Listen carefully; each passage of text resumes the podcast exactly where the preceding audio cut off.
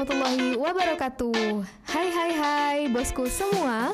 Selamat datang di podcast Umar Usman Tempatnya para pengusaha untuk berbagi ilmu dan inspirasi. Senang sekali kali ini masih bersama saya Lia Dan kampus bisnis Umar Usman akan menemani bosku semua untuk mendengarkan berbagai cerita Berbagai kisah dan juga pengetahuan yang baru Seputar bisnis, lifestyle, spiritual, dan banyak lagi yang lainnya Yuk kita belajar bareng dan enjoy. Oke, bosku semua, gimana kabarnya hari ini? Semoga selalu dalam keadaan sehat dan semangat ya pastinya. Kembali lagi di podcast Umar Usman kali ini dalam edisi ngobrol bareng bos. Senang sekali saya sudah kehadiran seorang penulis buku. Buku yang sangat fenomenal. buku yang Umar Usman banget deh pokoknya. Halo, Kak Ika Diana. Halo Miss. Iya, ini ada wah Kak Ika Diana ini adalah seorang penulis buku yang fenomenal di kampus bisnis Umar Usman yaitu buku pengusaha zaman now. Iya, ada ya. rahasianya nih Miss depan. Rahasia Rah pengusaha zaman now. Oke, okay, rahasia pengusaha zaman now. Oke, okay. Kak Ika gimana kabarnya hari ini? Alhamdulillah, sehat Miss. Miss Nia gimana? Alhamdulillah, sehat juga dan selalu semangat. Alhamdulillah, udah lama banget nih kayaknya nggak ketemu sama Kak Ika ya. Kita ya. udah ya. berapa abad nih? berapa abad? corona menyerang bumi. Iya, alhamdulillah kita bisa ngobrol-ngobrol uh. lagi nih sama Kak Ika Diana. Jadi Kak Ika ini juga merupakan alumni kampus bisnis Umar Usman angkatan ke pertama, Miss. Uh, angkatan pertama. Asabikunal awalun ya. Benar-benar. Iya, jadi generasi pertamanya dari kampus bisnis Umar Usman nih mm. angkatannya Kak Ika Diana nih mm. gitu. Nah, Kak Ika lagi sibuk apa sih sekarang? Sekarang kayak biasa bikin buku. Mm -hmm. uh. Penulis pasti ya bikin buku ya. Bener. Menyiapkan buku-buku baru, Miss. Mm -hmm. Insya Allah dalam waktu dekat ada yang mau terbit lagi. Mm -hmm. Mm -hmm. Masya Allah. Sama sibuk ya. Lagi sekarang lagi pada musim ini, Miss. Apa tuh? Apa tuh uh, penulis-penulis cetak buku. Oh, jadi kan ada percetakan -hmm. juga kita, jadi udah -hmm. mulai rame lagi nih akhir ta uh, awal tahun ya. Awal tahun ya. Oh jadi banyak penulis yang mulai cetak awal buku tahun lagi nih, ya? alhamdulillah udah mulai ini lagi. Tadinya kan sebelumnya tahun kemarin -hmm. karena corona tuh kan, jadi yeah. banyak banget penulis-penulis yang pending gitu kan. Nah alhamdulillah tahun ini udah mulai ini lagi. Wah, mm -mm. alhamdulillah. Jadi udah banyak ya teman-teman produktif nih, para penulis uh. produktif yang udah mulai mau menerbitkan bukunya Bener. lagi ya Kak Ika. Wih, Kak Ika, kita nih uh, akan ngobrol-ngobrol banyak nih sama Kak Ika. Lia bakal tanya-tanya sama Kak Ika yang uh, sudah lebih dulu berpengalaman dalam bidang menulis ya. Nah teman-teman jadi alumni kampus Umar Usman ini banyak banget uh, apa ya dari background yang berbeda-beda, banyak dari latar belakang yang berbeda-beda dan teman-teman alumni dan teman-teman mahasiswa kampus Umar Usman itu banyak sekali yang memiliki skill-skill terpendam yang luar biasa dan salah satunya nih Kak Ika nih. Kak Ika nih uh, apa ya? Seorang yang kelihatannya sih diam-diam aja nih. Kak Ika tuh pendiam atau gimana sih Kak? Malu atau Kak Ika kayak orangnya memang pendiam seperti ini Kak? Enggak, jadi emang ada saat-saatnya aku tuh sebenarnya cerewet, Miss. Oh, Banyak cerewet. yang bilang cerewet. Uh. Oh, Cuman cerewet. kayak kelihatannya aja diam gitu ya. Jadi emang hmm. ada saat-saatnya kayak kita kapan ngomong ya udah aku ngomong hmm. gitu kan. Kalau misalnya diem ya diem aja kayak gini lah tampang-tampang pendiam. Aslinya mah cerewet. Aslinya cerewet. Mungkin Ber. cerewet kepada orang-orang tertentu. Atau bisa betul. Uh, iya. Nah kak Ika ini sudah menerbitkan beberapa buku ya kak. Mm -hmm. kalau boleh tahu kalau buku pengusaha zaman now nih mm -hmm. buku pertama yang Kak Ika tulis atau sebelumnya udah ada juga? Aku sih pernah denger ya. Mm -hmm. uh, sebelumnya itu Kak Ika pernah ada buku yang judulnya Teguh itu. Uh. Nah itu uh, apakah duluan buku Teguh ataukah pengusaha zaman now? buku Teguh, Miss. Jadi sebenarnya aku udah mulai menulis tuh dari 2010, Miss. 2010. Uh, buku pertama terbit tuh 2010. Terus menyusul menyusul kalau buku rahasia pengusaha zaman now itu 2019 ya? 2019 uh, ya. Akhir 2019. Oh, jadi duluan buku yang Teguh itu ya. Hmm, kalau buku Teguh itu apa, Kak? Itu tentang biografi. Oh, jadi oh, biografi, biografi seorang hmm. Teguh Raharjo gitu. Hmm. Jadi kan aku juga ngasih uh, jasa menulis biografi kan. Iya. Nah, itu salah satunya Bapak Teguh Harjo. Oke. Habis buku itu ya alhamdulillah buku Umar Usman. Buku Umar Usman. Kejar-kejaran jadinya. Luar biasa. Hmm. Kaika dari kapan sih Kaika tuh udah mulai suka nulis gitu? Kalau suka nulis sih kalau aku pikir-pikir ya Miss, kayaknya udah dari SD kali ya. Soalnya dulu pas waktu SD tuh, aku tuh suka bikin kayak cerita-cerita kecil gitu loh. Terus aku kasih ke teman-teman, suruh baca. Oh terus, iya. eh, terus mereka kan biasanya, eh ini lanjutannya apa, lanjutannya apa gitu kan. Jadi akhirnya aku tulisin lagi kan, kayak kayak apa sih kayak cerbung ya kalau Iya, gitu. cerbung-cerbung. Jadi aku bikinin lagi, aku bikinin lagi karena dulu itu kan ada keterbatasan ini ya. Apa, tuh? tuh jumlah buku di perpustakaan kan. Oh iya. Mm, Jadi anak-anak tuh kayaknya seneng aja kalau misalnya aku bikin tulisan. Nah mereka baca baca terus kayak nagih lagi gitu loh. Eh bikin lagi dong, bikin lagi. Nah pas mau ujian kan kadang-kadang mereka masih nagih ya. Nah biasanya tuh karena anak SD ya, yaudah deh tokohnya aku matiin aja deh. Jadi biar biar nggak ditagih-tagih Oh, lagi. gitu ya. Tokohnya aku matiin.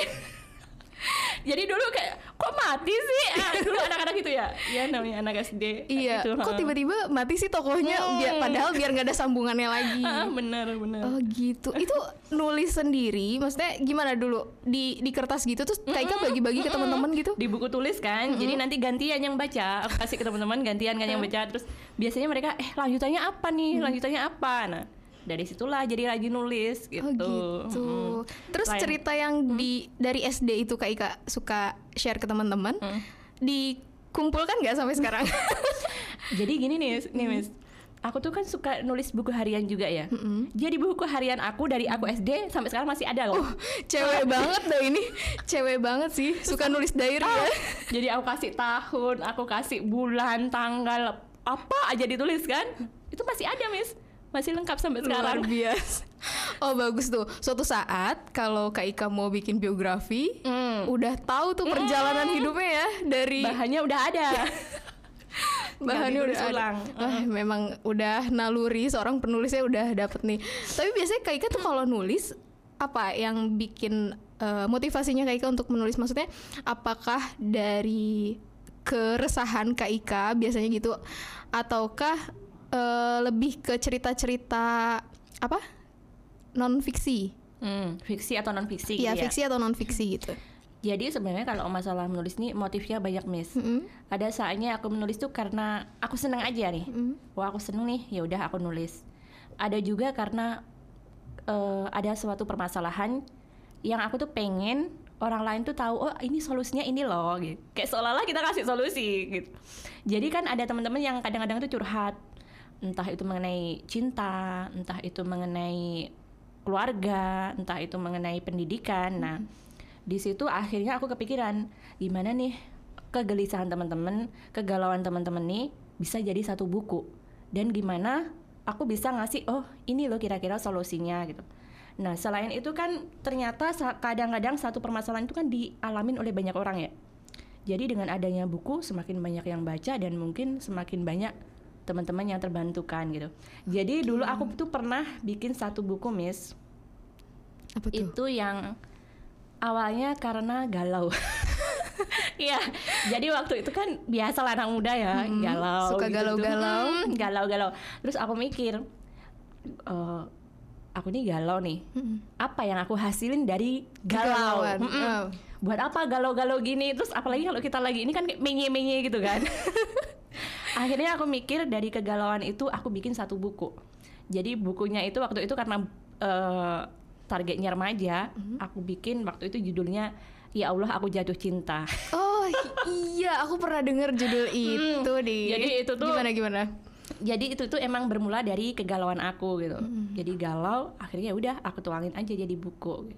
Wih, udah sampai terbit berarti bukunya ya itu. Eh, udah, udah itu terbit 2014 kalau nggak salah. 2014. Ada juga di Gramedia. Sekarang sih karena sekarang ini mungkin online ya belinya, eh, yang e-book. eh. Oh jadi ebook ya Mm, kak. ya? jadi e-book. Oke, loh. Emang kalau penulis tuh beda, galaunya aja jadi hasil karya gitu loh, ya kan? Senengnya jadi hasil karya, bahagianya jadi hasil karya, dan Hmm, galaunya amin, amin. juga jadi hasil karya gitu kan? Ih, Kak. Terus eh, apa namanya? Sebenarnya Kaika tuh memang udah suka dari dulu kan dari SD hmm. suka nulis. Tapi ini juga nggak hobi baca buku yang maniak banget gitu gak sih? Maksudnya sampai sekarang Kaika kan penulis nih, hmm. terus suka juga dong berarti baca buku hmm, gitu. Banget, Miss. Dulu ini minus sampai udah mau delapan nih gara-gara gara-gara kebanyakan baca buku ya.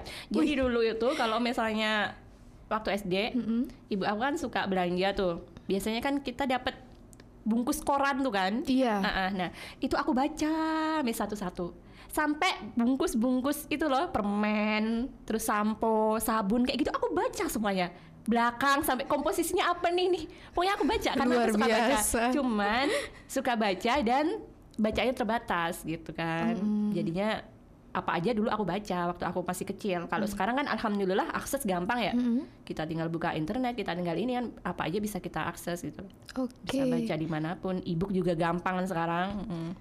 buku Jadi, apalagi jadi emang udah dari dalam diri sendiri mm. emang udah suka baca juga mm, ya. Mm, mm, mm. Oke. Okay. Nah, mungkin uh, banyak juga nih teman-teman yang mendengarkan ya pengen jadi penulis nih Kak Ika gitu kan. Tapi ha, kadang tuh bingung harus mulai dari mana mm. gitu dan kadang tuh ya uh, jujur nih kalau Lia pribadi, Lia juga sebenarnya orang yang suka nulis mm, gitu kan. Mm. Tapi kadang nggak pede dengan tulisan sendiri, sendiri gitu. Nah, kalau Kak Ika sendiri pernah nggak sih ngalamin hal-hal kayak gitu? Uh, kayaknya mungkin setiap penulis awalnya pernah kayak gitu ya Miss mm-hmm. jadi ngerasa oh ini belum bagus nih apalagi mm-hmm. sebenarnya aku tuh basicnya profesionis oh mm. ini tuh kayak belum nih belum nih belum nih belum nih cuman kalau kita terlalu profesionis nanti nggak nggak jadi jadi itu buku mis ada aja yang kurang ah oh ini bab ini kurang nih bab ini tambahin nih tambahin nih jadi emang ada buku-buku tertentu mis yang aku itu nulisnya nggak cuma setahun dua tahun Oh hmm. gitu. Jadi ada yang beberapa tahun gitu. Karena aku ngerasa oh ini kurang nih, ini perlu ditambal ini hmm. nih, ini perlu ini nih. Tapi ada juga yang cepet gitu. Nah, gimana sih kita ngatasin nggak pede nih sama tulisan sendiri gitu yeah. kan awalnya. Pertama banyak-banyak baca. Jadi emang bahan bakarnya penulis itu kan baca ya. Oke. Okay. Uh, banyak-banyak baca. Terus selain baca kita juga uh, banyakin wawasan banyakin jalan-jalan Iya jalan-jalan tuh ngaruh banget Miss. Ngaruh ya. Jadi dengan ha, dengan kita ketemu banyak orang, dengan kita mengenali karakter orang-orang baru, terus dengan kita tahu alam-alam yang baru. Mm -hmm. Nah, itu bisa nambah wawasan kita, bisa memperkaya tulisan kita gitu. Oke, jadi memang sebenarnya jadi seorang penulis pun butuh wawasan yang luas hmm, ya, maksudnya tambahan-tambahan nutrisi, tambahan nutrisi biar memperkaya eh, kata-kata uh, yang hmm, dihasilkan juga ya, bener, kayak kayak.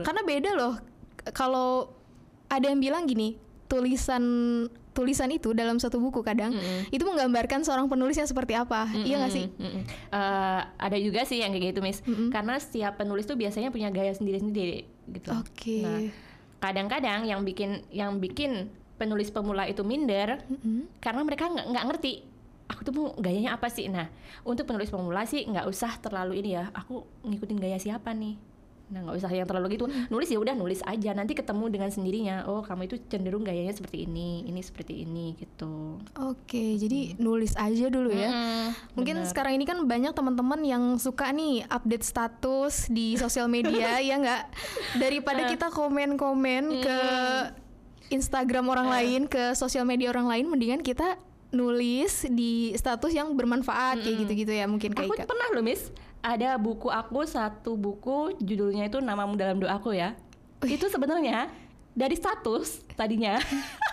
Jadi kan kita bikin status nih, mm. bikin status terus banyak tanggapan kan. Oh, apa nih kak? Jadi kadang-kadang ada anak-anak curhat tuh di ini loh, apa tuh? komen di komen uh, di komen jadi mereka tuh justru curhat oh kak gini gini gini gini ya udah akhirnya uh, status-status itu aku kumpulin jadilah buku yang namamu dalam doaku ya ditambah-tambah dikit lah. Wih luar gitu. biasa. Itu buku keberapa tuh berarti kak? Waduh itu buku keberapa ya misalnya? Saking banyaknya ini teman-teman. iya.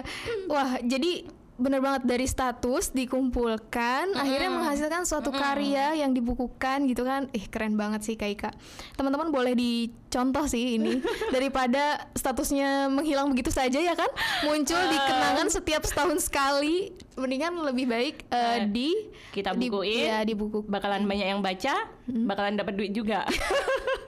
Nah itu. Aduh Kak udah mulai menyinggung-nyinggung ke masalah duit nih. Kak pernah ada yang bilang juga sih gini emang kalau jadi penulis ada ada duitnya ya? Ada uangnya ya? Gitu kan. Mm. emang penulis bisa kaya nggak ya? Gitu. Jadi mungkin banyak orang yang uh, beranggapan ah cuma jadi penulis doang hmm. ibaratnya gitu hasilnya dia ya udah uh, buku gitu kan hmm, hmm, hmm. nah sebenarnya Kaika juga kan kuliah di kampus Umar Usman nih. Mm, mm. Dulu angkatan pertama belajar ilmu bisnis ya kan. Mm. Nah sebenarnya ada nggak sih korelasinya ilmu yang Kaika dapatkan di kampus Umar Usman dengan passion Kaika uh, di menulis ini di bidang menulis ini mm. gitu? Alhamdulillah yang aku rasain sih ada Miss. Jadi uh, kalau just menulis menulis aja emang banyak sih yang bilang emang bisa hidup dari menulis? Iya sih awal-awal mungkin. Gembel banget. Gembel banget. Ya bener. Awal-awal mungkin susah ya. Mm. cuman uh, sekarang ini kan kemajuan teknologi ini bikin kita nambah kreatif ya. Betul. kita bisa menulis di mana pun. Terus tulisan kita itu nggak cuma dalam bentuk buku lagi gitu loh okay. versinya macam-macam jadi kita bisa menghasilkan uang dari tulisan itu dalam bentuk macam-macam gitu karena sekarang yang yang dibutuhin di dunia penulisan itu kan sekarang banyak ya macam-macamnya kan hmm. nah dari situ banyak uh, kalau dari Umar Suman sendiri nah kita kan dapat ilmu bisnis nih -hmm. jadi gimana kita memarketingkan buku kita yes. ya kan gimana kita menjual buku kita sendiri karena kita nggak kadang-kadang kita nggak bisa bergantung sama penerbit nih Oke. Okay. Karena penerbit kan ya karena yang diterbitin banyak, mm -hmm pasti nggak fokusnya ke kita doang kan. Iya betul. Hmm, jadi kita penulis juga harus kreatif. Gimana nih mesti masarinnya, terus strateginya kayak gimana gitu. Nah di Umar Usman kita kan belajar ilmu marketing, kita belajar tentang branding, okay. ya kan. Kita belajar banyak hal tentang ilmu bisnis kan, Miss. Nah di situ kita bisa tuh manfaatin misalnya oh branding nih, branding diri kita dulu nih. Oh seperti apa sih branding? Nah gimana sih biar buku kita itu laris? Gimana sih kita uh, orang itu kenal dengan buku kita tanpa kita harus woro-woro ibaratnya gitu kan. Betul. Sekarang ada Facebook Ads apa macam-macam kan. Iya. IG apa. Nah, itu di Umar Usman diajarin gitu. Oke, okay, hmm. jadi bermanfaat banget ya hmm, ilmu yang uh, ilmu bisnisnya itu ternyata ada korelasinya loh hmm. dengan uh, passion menulisnya yes, betul. Kak Ika gitu. Hmm. Jadi mungkin teman-teman selama ini nganggapnya gini, kalau yang namanya bisnis itu identik dengan apa ya? Pro jualan, jualan produk, produk gitu kan. Nah, ternyata banyak loh hobi yang jadi bisa dibisnisin. Iya.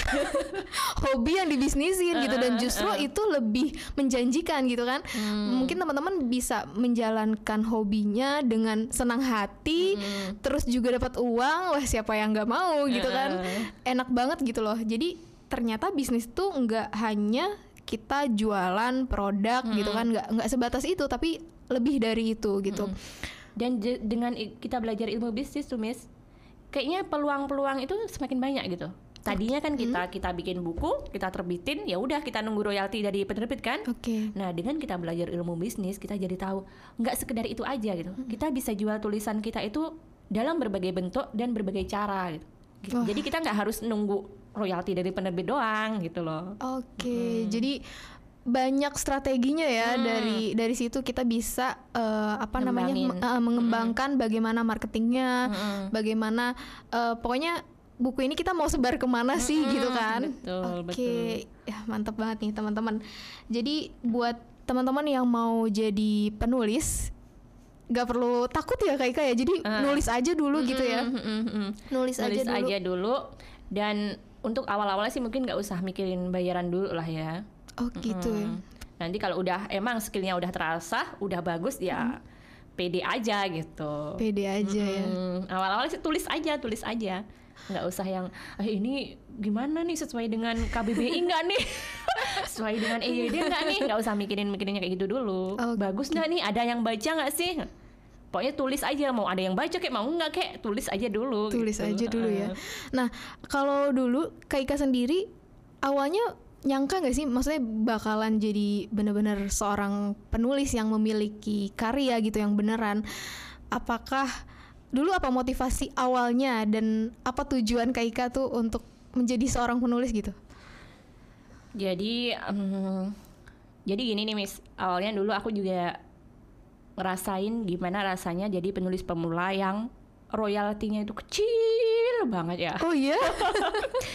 jadi kecilnya semana kecil. Oh, jadi uh, gimana sih senengnya kita ketika buku pertama terbit kan, mm-hmm. kita udah janjian sama teman-teman, oke ntar kalau royalti turun traktir nih, udah kita janjiin.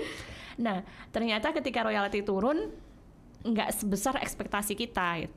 Oke. Okay. Uh, jadi akhirnya uh, aku mikir bikinlah satu penerbitan kan. Hmm. Hmm. Jadi gimana kalau misalnya tulisan aku ini nggak ada yang terbitin ya udah aku terbitin sendiri gitu kan. Okay. Terus sekali sekalian misalnya teman-teman teman-teman yang lain yang rasain ke aku pasti banyak gitu.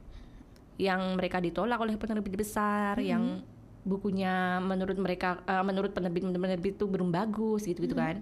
Akhirnya ya udah aku bantuin nih terbitin. Bikinlah okay. aku satu penerbitan gitu. Tadi kembali ke pertanyaan tadi. Yeah apa tujuan Kak Ika hmm. menjadi seorang penulis? Hmm. Jadi tujuannya emang satu aku pengen berbagi ilmu. Oke. Okay. Ya kan. Terus yang kedua aku tuh pengen ketika mati ada sesuatu yang aku tinggalin gitu, Miss. Ya, meskipun bukan hal yang besar ya, tapi setidaknya uh, sesuatu itu bisa jadi kayak amal jariah gitu loh. Masya Allah. Yang bisa ini karena kadang mikir uh, aku nih hidup di dunia. Apa sih yang bisa aku kasih? gitu loh. Apa yang bisa aku lakuin? Anak presiden bukan. Terus uh, apa tuh punya kecerdasan tingkat tinggi? Enggak juga. Punya penemuan? Enggak juga. Nah ya udah akhirnya aku bisanya nulis nih dan aku menyukai bidang itu. Okay. ya dari situlah aku berharap aku bisa kasih sesuatu ke dunia gitu loh Miss Masya Allah, mulia sekali ini tujuannya ya. Tapi kalau dari latar belakang keluarga Kaika tuh ada yang seorang penulis juga atau baru? Enggak, sebenarnya di keluarga aku enggak, cuman ibu aku tuh orangnya suka cerita. Oh, suka cerita. Uh -uh. Jadi cerita gitu. Dan ibu aku suka sama kayak aku ya, hmm. nulis buku harian. Jadi sampai beliau tuh miss hmm. beliau tuh mau belanja apa besok udah dirinci nih belanja A B C D gitu jadi kayak kayak bikin suatu rencana ya. Iya. tapi nggak nggak cuma ini nggak cuma oh belanja ini ini udah udah di kayak kayak buku bacaan aja. Jadi oh belanja ini di sini gini gini gini gitu. Panjang gitu. Jadi nggak cuma beli kangkung berapa ini ini enggak tapi panjang gitu. ada narasinya gitu mm, ya bener-bener jadi diceritain ya. Jadi oh ibu aku nih orangnya suka nulis juga ya. Cuman buat konsumsi pribadi. Oh gitu. Jangan-jangan cerita dari ibu selama ini ditulisin juga sama kak Ika Nah itu yang belum tuh. Bisa tuh ya Next berarti ya. Jadi buku cerita ibu. Buku cerita ibu Yang sehari-hari disampaikan hmm, Akhirnya bener. jadi sebuah buku gitu. Bener-bener uh, Pernah juga Kita tuh pernah ini ya Kak Ika Ada Apa Yang kegiatan writer planner. Kak Ika hmm. pernah inget ya? Hmm. Iya. Mungkin kalau tadi Kak Ika bilang ternyata ada hubungannya loh antara ilmu bisnis dengan dengan passion menulis ini gitu hmm. kan. Mungkin yang bisa disebut writer planner ini seperti Kak Ika ini. Jadi Di apa sih eh, sebenarnya writer planner tuh seperti apa kalau menurut Kak Ika sendiri? Jadi uh, tadi Miss yang aku bilang ada penulis yang cuma nulis habis itu diserahin ke penerbit hmm. nunggu royalti cair. Ada juga penulis yang menjual tulisannya dalam beragam bentuk ya.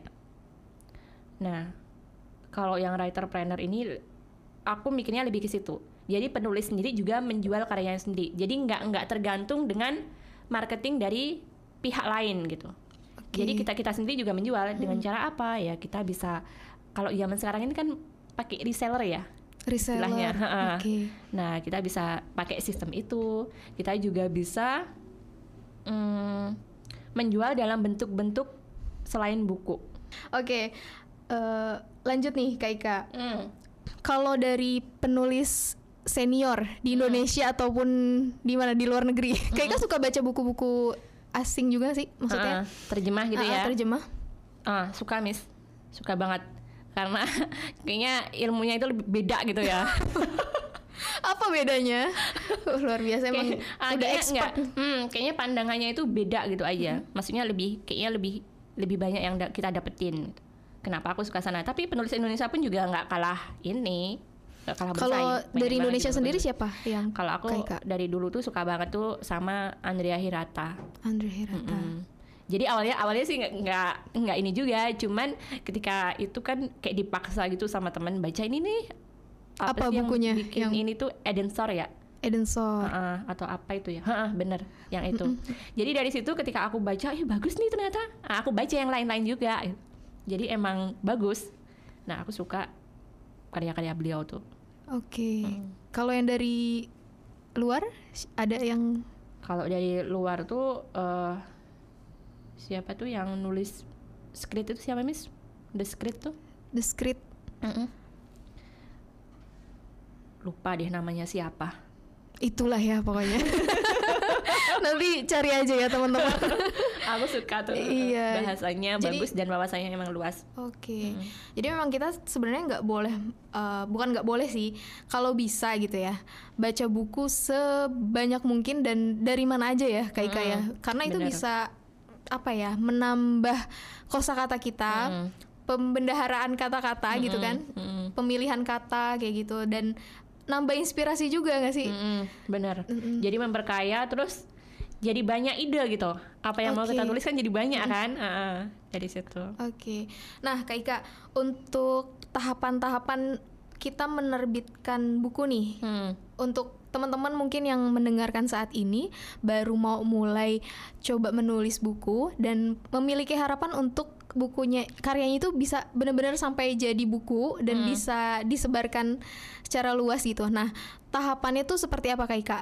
Selesai kita eh, menulis, terus kita harus bagaimana lagi? Oh sampai dengan terbit. Iya, sampai Ah, terbit itu sampai gimana terbit. prosesnya biasanya? Jadi gini, kalau misalnya teman-teman belum pernah terbitin sama sekali ya, emang baru pertama kali.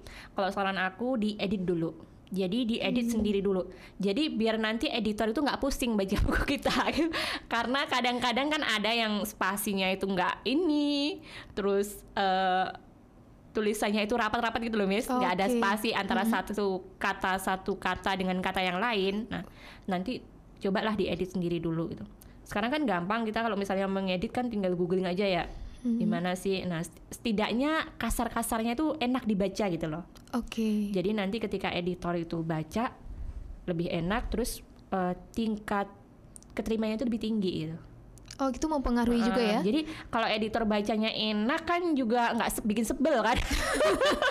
Soalnya kalau editor udah sebel duluan, eh, bisa-bisa nggak Kalau- dibaca udah iya. langsung. ah. Lihat pertama aja udah pusing, udah males ya. Oke. Nah, nanti kalau misalnya teman-teman udah edit, udah edit secara kasar yang sekiranya enak dibaca, nah barulah diserahin ke editor. Nanti kalau misalnya editor udah oke kan, masuk ke tahap penerbitan. Oke. Nah, kalau eh, penerbitan besar itu paling paling cepat tiga bulan prosesnya. Paling cepat ya. Mm, Tapi banyak juga sih rata-rata yang enam bulan sampai satu tahun belum terbit pun ada. Eh, Oh, jadi gitu. jadi macam-macam mis, gantung ininya. Kalau emang di penerbitan besar itu kiranya susah Iya. buat teman-teman tembus. Nah, sekarang itu banyak alternatif penerbit indie. Penerbit ini. Jadi ada penerbit mayor, ada penerbit indie. Nah, penerbit indie ini biasanya nggak banyak hmm, kualifikasi ya, nggak banyak syarat gitu.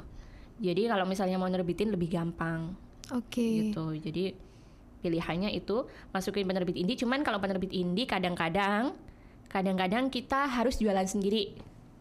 Kita yang harus jualan sendiri gitu. Mereka just nerbitin aja. Tapi ada juga yang sekarang itu eh, penerbit indie yang bantuin sampai jualin, Oke. sampai masukin ke toko buku pun ada. Oke. Jadi ada yang memang disupport sampai ke penjualan, ada yang enggak, ya. Mungkin Enggak, kalau untuk pemula bisa ke penerbit indie gitu ya. Mm-mm. Jadi kalau em, kalau pengen ini dulu lah, pengen cepet ya. Biasanya kalau indie itu cepet banget, mis. Satu bulan udah prosesnya bisa udah terbit gitu satu bulan. Tapi kalau misalnya teman-teman pengen nguji nyali, bagus nggak ini tulisanku gitu kan? Uh, tapi nggak jaminan juga sih kalau masuk penerbit besar, besar. itu uh, harus tulisan yang bagus itu iya. terus bukan jaminan juga kalau yang masuk penerbit ini itu jelek gitu. Jadi membuat teman-teman ya kalau misalnya pengen nyoba kalau tingkat PD-nya itu kira-kira itu nggak sampai 100% ya 50% ke bawah lah. Nah itu masukin aja penerbit indie tapi kalau misalnya udah PD banget. Ah, kalau udah PD nih mm -hmm. udah di atas 50% gitu lah. Nah itu cobain masukin ke penerbit mayor. Nah nanti kalau di penerbit mayor ternyata nggak diterima ya kan? Nah teman-teman bolehlah baru alternatif kedua pilih penerbit indie terus gini kalau ke penerbit mayor itu harus di ini juga dilihat penerbitnya. Jangan sampai masukin uh, masukin buku dewasa ke penerbit anak-anak. Kadang kesalahannya di situ, Miss. Jadi nggak okay. nggak cari tahu dulu mm -hmm. ini penerbitnya menyasarnya ke mana gitu. Oke, okay. uh, jadi harus tahu masukin dulu iya, harus tahu juga ya hmm. Giliran ditolak eh kok ditolak sih tulisan sebagus ini gitu kan nah ternyata salah salah ini salah masukin okay. gitu loh kadang-kadang kayak gitu jadi sebelum kirimkan penerbit besar hmm. itu dicari tahu dulu tentang penerbit tersebut dan yang harus teman-teman catat adalah jangan sampai kirim ke banyak penerbit dalam oh. sekali kirim. Kenapa Karena kadang, tuh, Kak? Kadang gini, kadang bisa-bisa teman-teman di blacklist gitu. Karena kalau misalnya penerbit A terima, ya kan ternyata penerbit B juga terima kan okay. nah nanti kalau misalnya teman-teman tahu-tahu eh udah deh dibatalin deh yang di A aku terbitin aja di B nah ini di A ya males dong iya. kita udah udah baca nih udah seleksi iya. udah ini ternyata tahu-tahu enggak gitu jadi jangan sampai ter, uh, masukin ke banyak penerbit dalam waktu bersamaan. Oke. Okay. Kecuali kalau misalnya di A nggak diterima, terus masukin ke B, nggak silahkan. Oke. Okay. Hmm, gitu. Oh iya, jadi nah itu tipsnya ya. Mm-hmm. Terus Kak Ika kalau ada nggak sih uh, apa ya tips dari Kak Ika misalnya tulisan seperti apa sih yang biasanya tuh dilirik sama penerbit penerbit besar gitu atau sebenarnya random aja? Random aja, Miss. Random aja ya. Kalau aku bilang sih kadang-kadang keberuntungan juga ya. Karena dulu tuh uh, sempet ya ada seorang penulis gitu yang ketika beliau itu baru baru masukin hmm. dan itu tulisan pertamanya itu langsung diterima gitu sama penerbit besar kan. Nah, itu kayak bikin satu ini mis kok bisa sih cepet banget sih uh, iya kadang-kadang kayak gitu jadi kadang-kadang mungkin bisa juga keberuntungan atau memang kualitas tulisannya udah bagus tuh kadang kan di awal dia mungkin terbitin indie indie indie indie giliran udah terasa akhirnya dia pede tuh buat masukin ke penerbit mayor. Okay. Jadi ketika masuk ke penerbit pener, ke penerbit, penerbit. mayor, ya udah langsung keterima. Gitu. Okay. Karena kan emang sebelum sebelumnya udah sebenarnya dia udah punya skill nulis iya. kan, gitu. Oke, okay. jadi gitu ya teman-teman, nggak perlu takut untuk coba taruh tulisannya kepada penerbit. Siapa tahu bisa diterima ya kayak kayak. Mm. Siapa tahu memang tulisan teman-teman tuh bagus gitu mm -hmm. dan kadang gini Miss, kadang kita ngerasanya apa sih ini tulisan nih? Apa sih ini buku ini? Tapi ternyata pasar itu sambutannya bagus ada. Jadi emang dulu aku punya pengalaman tuh waktu itu aku nulis yang aku pikir-pikir ini bakalan kira-kira bakalan laku nggak ya? Iya. bakalan ada yang baca nggak ya? Karena itu tuh waktu itu emang buku itu isinya kegalauan aku gitu lah. Mm yang tadi kayak aku bilang kalau aku lagi galau ya udah bikin buku. Jadi emang waktu itu isinya tentang kegalauan aku tapi aku pas mau terbitin tuh aku mikir ini kira-kira bakalan ada yang beli nggak? Terus kira-kira laris nggak? Mm-hmm. nah pas waktu itu aku kasih ke editor. Kata editor ternyata bagus miss. Oh gitu. Mm. pas editor bilang bagus diterbitin dan ternyata penjualannya juga alhamdulillah. Dari situ aku tahu ya Allah coba dari kemarin-kemarin aku terbitinnya. Jadi emang sengaja aku tunda-tunda tuh karena kayaknya ini apa sih ini gitu iya, loh. Betul, uh, betul. Kadang sesuatu yang menurut kita biasa aja bisa jadi menurut orang lain tuh luar biasa gitu. Oke. Okay. Hmm. Jadi ya pokoknya pede aja gitu ya Kak Ika ya. Kuncinya sih pede. Kalau nggak pede ya itu tulisan bakalan di laptop terus. bakalan di status terus ah, di ya. status terus abis gitu di hide atau di ini ya apa tuh yang cuma berapa orang yang bisa baca ah. close friend hmm.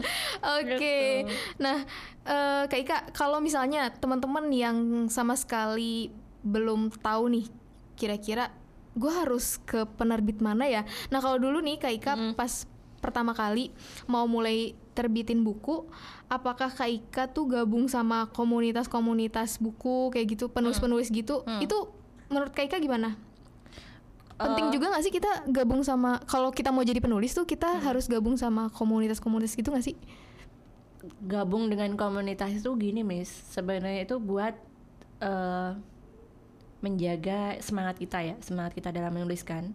Jadi kalau ada teman-temannya banyak ada ininya kan kita jadi semangat gitu loh. Selain itu kan jadinya kita itu ke upgrade gitu. Sekarang apa sih yang lagi musim? Apa sih tulisan-tulisan apa sih yang lagi digemarin? Nah dengan komunitas kita bisa tahu dari situ.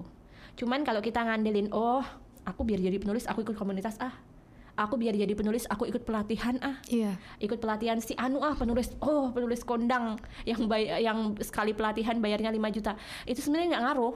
Mau ikut pelatihan yang harganya 5 juta 10 juta maupun 100 juta kalau teman-teman nggak pernah nulis nggak pernah terbitin tulisannya ya nggak nggak ngaruh gitu loh. Jadi itu tadi. Kalau komunitas lebih ke situnya miss Oke, tapi Kak Ika dulu Mm. atau sampai sekarang Kalau awal-awal dulu, awal-awal nulis aku ikut komunitas, Miss. Oke. Jadi emang aku sengaja ikut komunitas. Di situ aku bisa dapat banyak informasi kan. Mm-mm. Sekiranya oh kalau misalnya masuk penerbit ini tuh lebih gampang. Oh misalnya masuk penerbit di sini tuh eh, ini tuh loh kualifikasinya seperti ini. Nah itu dapatnya dari komunitas. Oke. Gitu. Jadi untuk menjaga semangat kita Mm. dalam menulis ya, itu penting juga sih gitu. Hmm.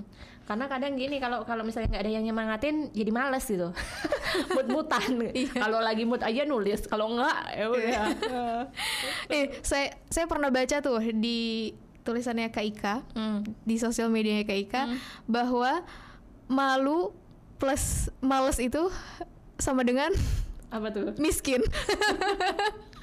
Iya ya, memang itu dua penyakit M Ah. yang kayaknya banyak sekali dari kita, apalagi anak-anak muda ya, kayak kayak mungkin eh, di antara kita ada yang apa ya rasa malunya itu mengalahkan eh, skillnya akhirnya Ah, gitu. Padahal dia ah. punya kemampuan yang luar biasa, tapi karena masih malu, nggak pede, nah akhirnya ya udah terpendam begitu aja. Dan ada juga yang dia punya kemampuan tapi dia males banget kan. Mungkin Eh. dia suka nulis kayak gitu tapi dia ya udah nulis cuma sekali gitu kan. Nggak continue gitu.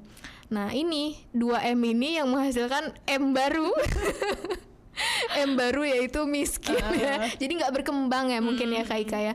Jadi teman-teman jangan sampai 2 M ini menghambat karir kita menghambat eh, apa ya perkembangan diri kita sih gitu. Jadi buat teman-teman yang mau lebih apa ya berkembang dalam kemampuannya menulis, boleh nih mulai sekarang coba dirapihkan lagi tulisannya, lalu kirim ke editor, siapa tahu bagus dan bisa diterbitkan dan teman-teman udah jadi penulis gitu. Dan kalau bisa kalau udah jadi satu buku jangan satu aja ya Kak Ika ya, harus produktif terus ya. bener, bener. Jadi gini, Miss, aku tuh punya eh, cara gimana ngatasin 2M tuh. Gimana tuh? Jadi kalau malu tuh mungkin aku ini malu ya sebenarnya mungkin. Dulu-dulunya awalnya juga malu-malu. Cuman mikir kalau misalnya kita malu terus terus gimana dong? Orang nggak bakalan tahu tulisan kita dong. Iya. Ya nggak? Kalau kita malu terus kita simpen aja terus gimana kita mau pasarinnya, ya kan? Betul. Padahal untuk masarin kan orang harus tahu dong, kamu punya produk apa, iya. Lah kalau misalnya kita simpen aja mana orang tahu. Jadi emang emang harus dipaksa, Miss. Untuk malu itu emang harus kita paksa-paksa gitu. Awalnya mungkin kita bakalan ih malu, ih malu, ih, Iya, ih ntar dikira apa gitu Iya, kan. Eh, eh, ih gaya-gaya banget sih dikira penulis gitu Iya. ya. Cuman ya gimana? Kalau emang kamu mau jadi penulis ya emang harus nulis dan emang harus dipublikasikan. Oke. Jangan dikonsumsi sendiri. Kalau Oke. dikonsumsi sendiri ya semua orang mungkin bisa. Iya. gitu nah untuk M yang kedua malas ya jadi kalau emang pas lagi malas banget itu ingat-ingat gini kalau kita nggak ngelakuin sesuatu itu hari ini belum tentu esok kita masih bisa ngelakuin lagi gitu karena be- dahsyat. beban kita di hari esok itu bakalan bertambah lagi gitu Iya.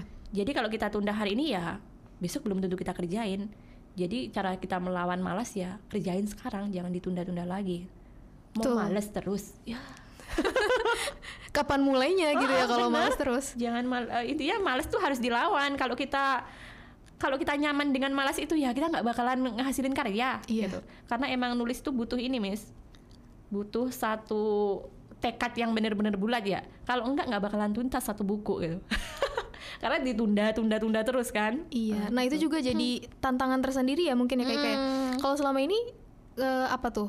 Biasanya memang sih untuk yang biasa suka nulis nih, kadang kalau udah tertunda, ya udah jadi ibaratnya kayak ketinggal jadi ketinggal nanti ada lagi hal-hal yang harus kita kerjain yang lain lagi gitu. Misalnya buku A kita tinggal nih hari ini. Nah besok udah ini lagi. Jadi kalau misalnya mau ini konsisten nih sehari nulis 10 halaman. Ya udah setiap hari 10 halaman. Kalau nggak bisa dua halaman lah. Dua halaman setiap hari setiap hari. Coba dua halaman se- eh, satu hari ya. Itu sebulan aja udah berapa? 60 halaman kan? 60 halaman tiga bulan udah jadi satu buku kan? Oke. nah itu Jadi memang harus konsisten ya kayak kayak Terus jangan harus dilawan tuh malas Iya betul. 2M ya, ingat teman-teman 2M, bukan makasih Mas. Tapi apa malu dan malas. Kalau sebenarnya teman-teman kalau misalnya selagi itu adalah hal-hal yang positif yang bermanfaat untuk yang lainnya, kenapa harus malu gitu kan? Kita diajarkan untuk malu tuh untuk hal-hal yang buruk, untuk melakukan hal-hal yang tidak bermanfaat. Tapi kalau selagi itu bisa bermanfaat dan bisa eh, disebarluaskan kepada orang lain, membawa nilai positif, kenapa enggak gitu? Jadi so teman-teman nggak usah malu malu dan jangan males lagi karena itu yang bisa menghasilkan M yang ketiga miskin ya.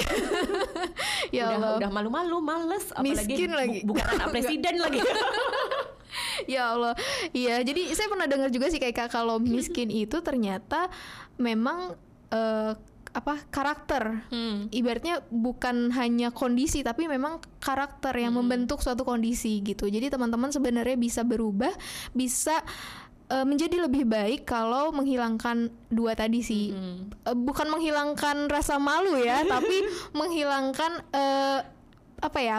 menempatkan malu pada tempatnya. Iya betul, menempatkan malu pada tempatnya gitu. Jadi selagi itu kebaikan, lakukan aja gitu dan jangan takut. Oke, Kak Ika, ih menarik banget sih. Ini teman-teman kalau mau jadi penulis sama Kak Ika bisa ini juga nggak? Bisa gabung juga sama Kak Ika mungkin. Tadi kan ada apa? Heeh. Penerbit ya Kak? jadi kita punya penerbitan yaitu penerbit kunci media utama Miss Kunci media Heeh. utama. itu ada IG-nya ada juga FB-nya jadi kalau misalnya teman-teman mau eh, bantuin dong mbak ini kira-kira gimana ya naskah ini udah cocok belum Iya. udah layak belum nah, nanti kita bantuin Oke, nah bisa dibantu juga nih sama Kak Ika. Jadi teman-teman yang mau jadi penulis boleh ditanya-tanya nanti ke Kak Ika. Nah, oke terima kasih Kak Ika. Ini luar biasa sih sharing kita pada hari ini. Aku punya kuis nih buat Kak Ika. Jawab cepat ya. Kuis jawab cepat. Sebelum kita tutup obrolan kita pada edisi ngobrol bareng kali ini. Gitu. Kak Ika aku Ada punya kuis kuis. segala. Nih, dikit kok dikit, cuma ada 6, ada 6. Kak Ika, menulis fiksi atau non fiksi? non fiksi Romance atau komedi? romance Action atau adventure? adventure Buku atau film? hmm, buku dong Dicintai atau mencintai? aduh Harus kenapa dijawab. endingnya itu Aduh, ayo Kak dicintai atau mencintai? kalau kata ibu aku dulu Gimana gimana? lebih baik dicintai daripada mencintai. karena kalau orang mencintai kita itu kita bakalan bahagia lah karena dicintai ya. Tapi kalau kita mencintai ya resikonya pedih sih kadang-kadang. Pedihnya, pedihnya kok sampai pedih Kalau kalau gitu bisa ya? sih mencintai dan dicintai. Masya Allah, amin amin. Mudah-mudahan Kak Ika selalu dicintai dan mencintai teman-teman semuanya, teman-teman Kak Ika di mana pun berada yang sama-sama ingin menjadi penulis dan mudah-mudahan bisa menebarkan semangat terus ya Kak Ika ke teman-teman yang lain. Nah, terima kasih bosku semua yang sudah mendengarkan podcast kita kali ini. Thank you banget nih Kak Ika udah mau ngobrol-ngobrol bareng yeah. kita semua. Sama-sama Miss. udah berbagi inspirasi dan pengalaman menulisnya Kak Ika selama hmm. ini gitu. Semoga uh, bosku yang mendengarkan obrolan kita ini yang mau jadi penulis, yang mau dapat uang dari hobinya menulis ya Kak Ika ya. Bener. Setelah ini makin harus makin semangat hmm. lagi. Jangan cuma nulis status tapi. Jangan cuma nulis status tapi Tapi nggak apa-apa sih kalau statusnya itu berfaedah. Okay. Terus uh, mungkin teman-teman juga bisa buka jasa bikin status ya. eh benar. Ya. Kan bisa diwangi juga. Iya. Uh, kalau ja emang habis status, bikin, bikin status. status, bikin caption ya, hmm. kayak Kak. Yang penting statusnya jangan ngeluh-ngeluh ya. Nggak punya duit terus abis itu diposting di FB. iya, jadi buatlah status yang bermanfaat. Jadi teman-teman yang baca kalau merasa itu bermanfaat, dapat sesuatu. sesuatu dan mungkin dia bisa di-share lagi ke teman-teman yang lain dan itu bisa jadi amal jariah juga buat teman-teman yes, gitu. Jadi uh, jangan takut untuk menulis yang memang membawa nilai positif gitu. Terima kasih Kak Ika sekali lagi. Iya, Mudah-mudahan kita bisa ngobrol-ngobrol lagi di lain kesempatan. Mm -hmm. Dan kita bisa ngobrol lagi di obrolan yang lainnya nggak hanya tentang menulis ya Kak Ika ya. Nah, boleh lah. Iya. perasaan juga Kapan-kapan kita curhat ya Kak Ika. curhat dong. Curhat dong gitu. Jadi berubah dong nanti edisinya ya. Oke, terima kasih Kak Ika. See you next time. Terima kasih teman-teman semua. Assalamualaikum warahmatullahi wabarakatuh. Waalaikumsalam warahmatullahi